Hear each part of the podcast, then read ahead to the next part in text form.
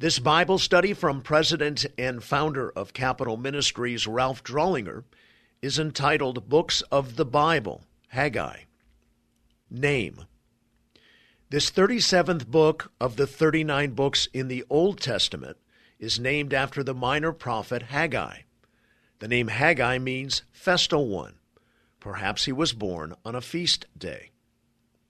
Author not much is known about the prophet Haggai other than the five prophecies recorded in this book. Ezra mentions him twice in tandem with the prophet Zechariah in chapter 5, verse 1, and chapter 6, verse 14. And this book is only two chapters long, making it the second shortest Old Testament book, Obadiah being only one chapter. Haggai 2, verse 3 states, who else is left among you who saw the temple in its former glory? Signifying that perhaps Haggai was over 70 years old and had seen Solomon's temple before its destruction.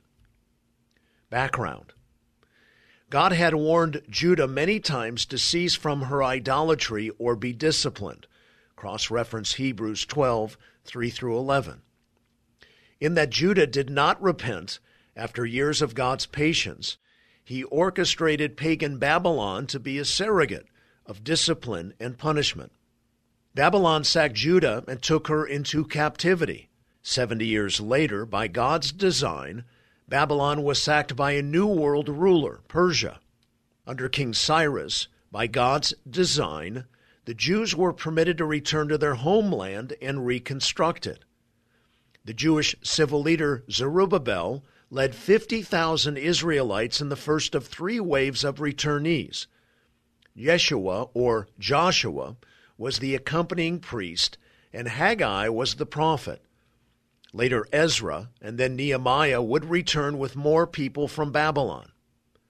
The three, Zerubbabel, Ezra, and Nehemiah, represent a collective of Moses, in that Moses brought God's people out of Egyptian captivity into the promised land. Each of them faced the same post exilic problems to build, rebuild their capital city, to reinstitute biblically based laws, to overcome foreign enemies, and to purify the people from idolatry. When one thinks about it, these are the same issues that face America's political and spiritual leaders today. God, in his sovereignty, had orchestrated the sobering and humiliating conquest of his people. He was at work through the pagan kings and their successors with the specific intent to wake up his people for his purposes.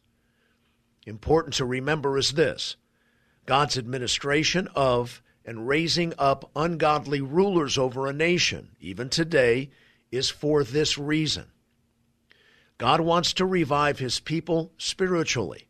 He will take care of replacing the repressing leader.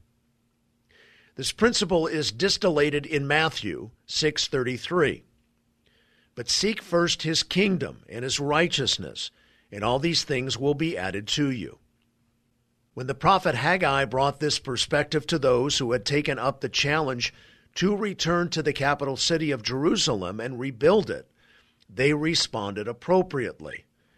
Chapter 1, verse 12 reads Then Zerubbabel the son of Shealtiel and Joshua the son of Jehozadak the high priest, with all the remnant of all people, obeyed the voice of the Lord their God and the words of Haggai the prophet, as the Lord their God had sent them.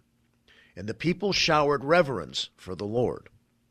Importantly, God's people first looked inwardly at their own sin of materialism and selfishness. 1 verse 4. Verses saying, Let us overflow the king of Persia. Emphasis and themes. A. To the course of a nation. God, through his mouthpiece, prophet Haggai, first addresses the civil leader of Israel, Zerubbabel, stating that the reason Israel is not being blessed is because of his spiritual lethargy and that of Joshua the high priest. Notice how God couches this in order to get their attention in 1 verses 5 through 6 and 9a. Now therefore, Thus says the Lord of hosts Consider your ways. You have sown much, but harvest little. You eat, but there is not enough to be satisfied. You drink, but there is not enough to become drunk. You put on clothing, but no one is warm enough. And he who earns, earns wages to put into a purse with holes. You look for much, but behold, it comes to little. When you bring it home, I blow it away. This rebuke is aimed at every governing authority today who names the name of Christ in our nation's capital. They were making excuses as to why they could not devote more of their energies to God. They outwardly journeyed to the nation's capital to reconstruct it, but in reality spent their time there lax about God's purposes. Instead, they paneled their own homes, making excuses as to why they couldn't achieve His purposes. Note chapter 1, verse 4, which reads Is it time for you yourselves to dwell in your paneled houses, while this house lies desolate? Because of their unfaithfulness to be about His specific purposes, it was God Himself who orchestrated the withholding of national blessing. Note 1 verse 11, where God states this very thing I called for a drought on the land, on the mountains, on the grain, on the new wine, on the oil, on what the ground produces, on men, on cattle, and on all the labor of your hands. God was the one behind the economic depression of the nation. Why? Because the most moxie Israelites who had journeyed back from Babylonian captivity had become self serving. That's what happened during the failed 1994 American political revolution. Will it happen again with you? They hadn't the time because of their selfish pursuits and more important things to give attention to personal spiritual vitality let alone the nation. This book is not only a vivid illustration of the violation of Matthew 6:33, but seek first his kingdom and his righteousness, and all these things will be added to you. But a narrative paralleling the gist of the book of Ecclesiastes, which exclaims that everything apart from the pursuit of God is all for naught, vanity. What are you doing in the capital to keep your heart kindled for Christ. B. To the future of Israel. This book speaks about the glorious second coming of the Messiah. The rebuilding of the temple is only a foretaste of the coming millennial temple where Christ will reign over the earth. That temple will far outshine Solomon's temple and the one Zerubbabel was about to rebuild. States chapter 2 verse 9 the latter glory of this house will be greater than the former, says the Lord of hosts. There are many temples and dwelling places of God recorded throughout the Bible. Note them here. The mobile temple, Exodus 25 through 30. Solomon's temple, 2 Samuel 7 1 through 29. Zerubbabel's temple, Ezra 3 verses 1 through 8. Herod's rebuilt temple, Matthew 24, verse 1. The present temple, 1 Corinthians 6, 19 through 20. The Antichrist temple, Matthew 24, 15. The millennial temple, Zechariah 6, 12 through 13.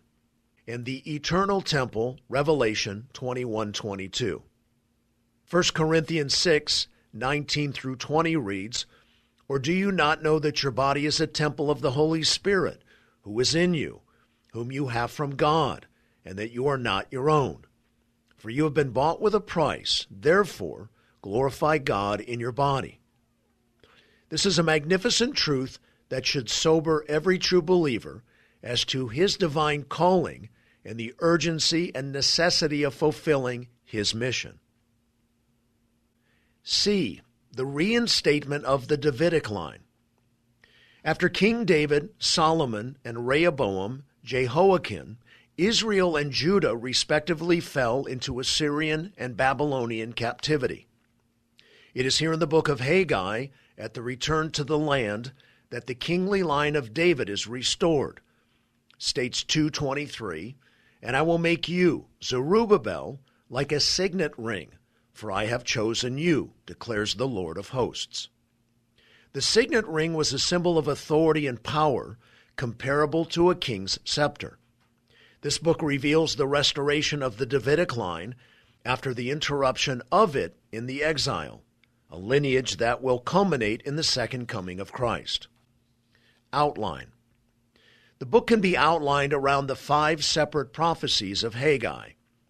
Prophecy number one God's rebuke of the leaders, chapter 1, verses 2 through 11. Prophecy number 2 God's encouragement of the remnant, 113. Prophecy number 3 God's empowerment of his people, chapter 2, verses 1 through 9. Prophecy number 4 God's reminder of the past, 2, 10 through 19. And prophecy number 5 God's reinstatement of the Davidic lineage, chapter 2, verses 20 through 23. Application to governing authorities. As already noted, this book has profound implications for civil leaders who name the name of Christ.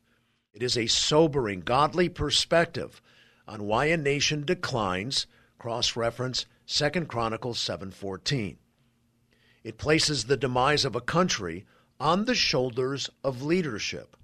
Notice the following additional passages that so depict and parallel America today.